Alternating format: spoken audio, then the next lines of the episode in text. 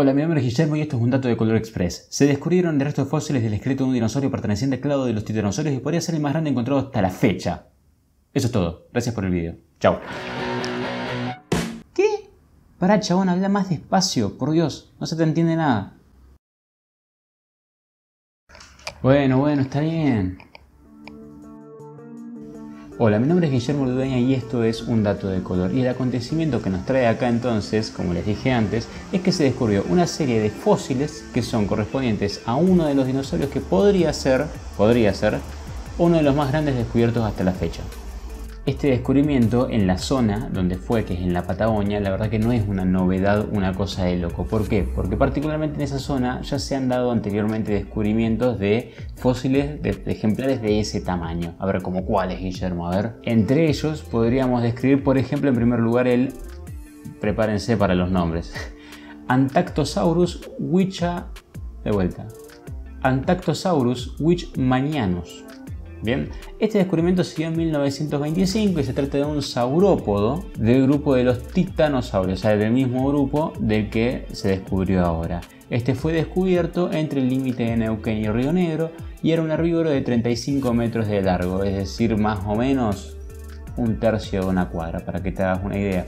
Vivió en el Cretácico superior y eh, está ubicado hoy por hoy lo que sería el fósil, los restos de huesos, en el Museo de Ciencias Naturales de Buenos Aires. A continuación, un poco más cerca, porque el anterior fue de 1925, es una bocha de años, este siguiente es de 1977, un poquito más para acá. Todavía no habíamos salido campeones del mundo, pero bueno, ahí nomás. Patagosaurus fariasi, hallado en el centro Cóndor, en Chubut. Es un herbívoro que medía aproximadamente 14 metros de longitud, bastante más pequeño en este caso. Tenía un cráneo proporcionalmente corto con dientes pequeños para cortar los vegetales. Se dice que perteneció a otra era geológica, que en este caso era el Jurásico Medio, y este ejemplar lo podemos encontrar hoy en el Museo de la Universidad de Tucumán. Por otro lado, nos vamos acercando cada vez más en el tiempo hacia acá. Antes era 1925, 1977 y ahora 1993. En este caso nos encontramos con una bien de Argentina.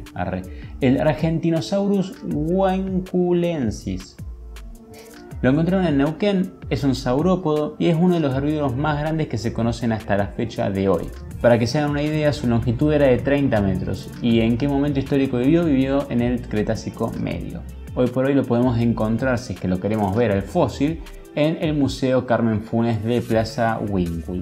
Ahora sí, hay algo que tienen en común todos estos tres dinosaurios que les vengo comentando y yo sé que un poco les falta como algo de gusto, algo de, algo de terrorífico y es que generalmente el dinosaurio que atrae, ¿cuál es? ¿El carnívoro o el herbívoro? El carnívoro, chabón. Y, y vos me vas a preguntar en este momento, ¿se descubrió algún carnívoro? Acá en la Patagonia, acá en la Argentina, y la verdad que sí, la verdad que sí. Eh, te voy a dar el gusto de comentarte, no sé si lo viste por casualidad, en el año 2000 se estrenó una película de Disney bastante conocida, o por lo menos para la gente que ya es de mi edad o un poquito más grande, eh, una película llamada Dinosaurio, donde, valga la redundancia, estaba protagonizada por dinosaurios, aunque dirigida por humanos, y había un protagonista que se llamaba Aladar. Lo que nos importa es que eran los malos de esta película eran unos carnotauros. Eran unos dinosaurios relativamente grandes con unos cuernitos acá en, eh, en la frente. ¿Sabes dónde se encontró ese dinosaurio? Ese dinosaurio se encontró acá en Argentina. Es que voy a golpear el micrófono, soy un pelotudo. El nombre correcto de este ejemplar es Carnotaurus sastrei y fue encontrado en 1984, ya hace unos cuantos años. Puntualmente fue encontrado en Chubut, es un bípedo, es decir, que camina con dos patitas. Eh, y tiene extremidades anteriores pequeñas. Con extremidades anteriores nos referimos a las extremidades que son los que seríamos lo que nosotros llamaríamos los brazos. Que lo pueden ver, son realmente muy chiquitas y al punto que no pueden ni agarrar una virome big. De altura tenía 4 metros de alto, era bastante, muy alto, a la altura de aproximadamente dos personas y media, es que poner que cada una midan un metro y medio. Vivió en el Cretácico Medio y hoy por hoy si lo queremos ver también lo podemos encontrar en el Museo de Ciencias Naturales de Buenos Aires.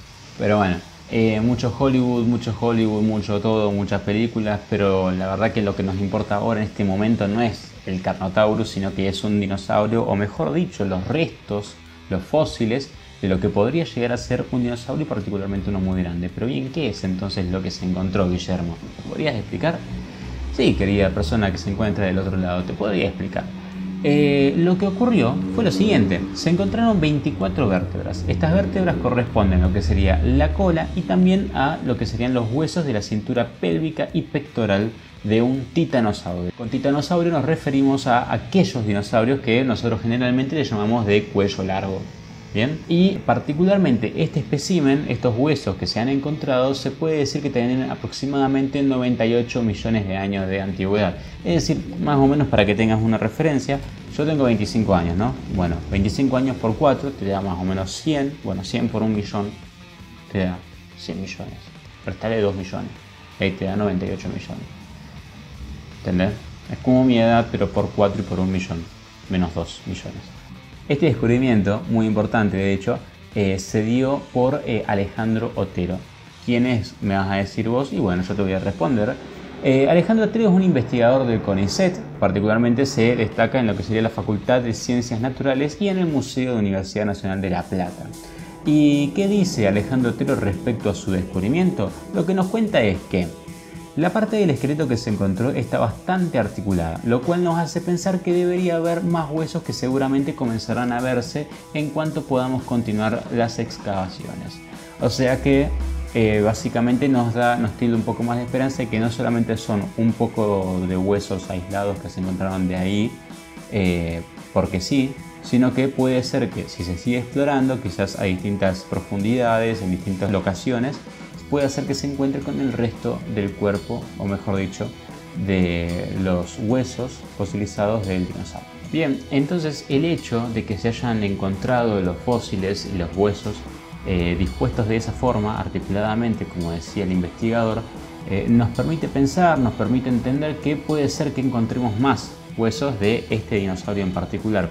¿Y por qué sería importante esto? Porque si sumamos más, más cantidad de evidencia, más cantidad de registro fósil a la investigación, nos permitiría poder deducir si se trata de un dinosaurio nuevo, una nueva especie completamente distinta, o de una que ya existe y que simplemente todavía por la cantidad de huesos que se encontraron no se puede determinar eh, a qué especie pertenece.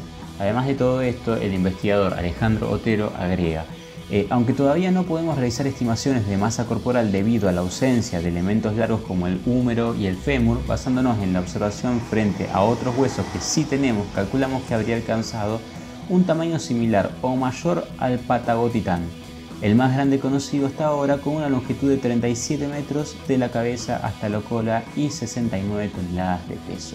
O sea que sería un dinosaurio realmente grande, muy grande, muy pesado, muy grande. Entre otros detalles un poco más técnicos, el experto asegura y muestra que los fósiles encontrados, los huesos encontrados, son, en comparación a el patagotitán, eh, presenta algunos fósiles que son un 10% más grandes, mientras que ah, frente a otros ejemplares como Dreadnoughtus y Futaloncosaurus, huesos entre un 18 y un 21% más grandes. O sea que ya a partir de ahí te permite inferir, te permite deducir que existe diferencia entre los huesos, diferencia de tamaño y diferencia bastante importante. Es decir, como dirás en este momento un 10%, 21%, 18% no es tanta la diferencia, pero la verdad que sí. Pensalo por ejemplo referente a vos. Supongamos que tenés en este momento un metro ochenta igual que yo.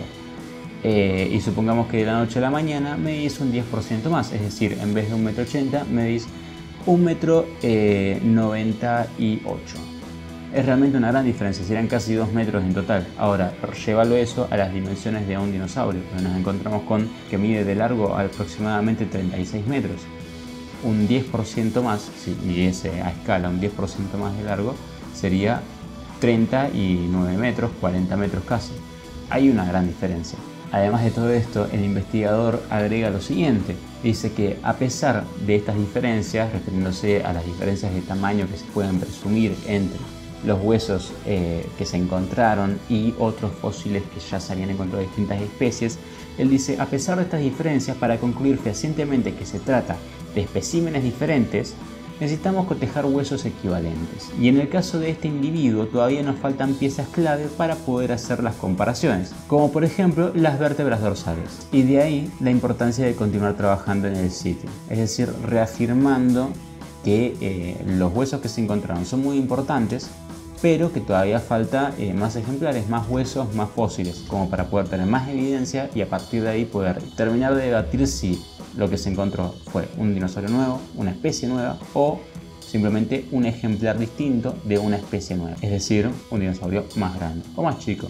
Ya a modo de cierre, Alejandro Otero lo que hace es reafirmar más allá de la importancia del descubrimiento, ya que es un descubrimiento muy importante, un dinosaurio que podría ser muy grande, eh, él no deja de reafirmar que el hecho de que todas estas especies, como esta que se ha encontrado ahora, como las que les he mencionado anteriormente, el hecho de que se hayan descubierto en la Patagonia, en el sur de nuestro país, eh, no es una cuestión azarosa ni mucho menos, sino que nos brinda una serie de características o bien posibilidades por las cuales puede ser que, eh, o más bien dicho, es que nos vamos a encontrar o tenemos más posibilidades de encontrarnos con fósiles en ese territorio. ¿Cuáles son? Son las siguientes. En primer lugar, una gran disponibilidad de recursos, es decir, fundamentalmente comida.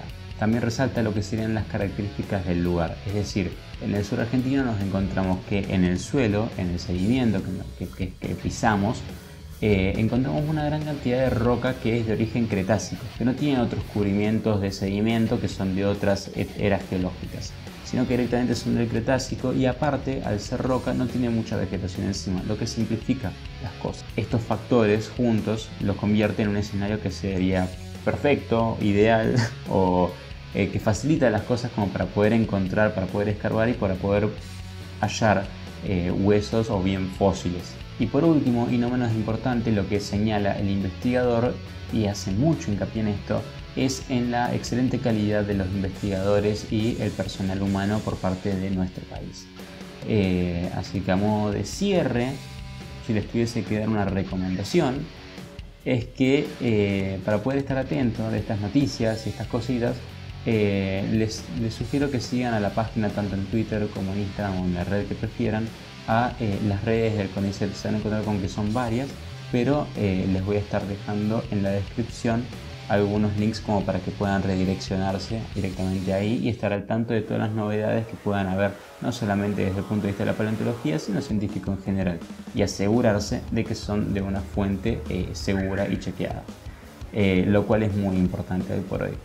Eh, ese fue el dato express de color del día de hoy. Espero que les haya gustado. Yo soy Guillermo Ludeña y esto es un dato de color. Eh, si les gustó, pónganle me gusta, compártanlo, suscríbanse y hagan esas cosas. Nos vemos en el siguiente video.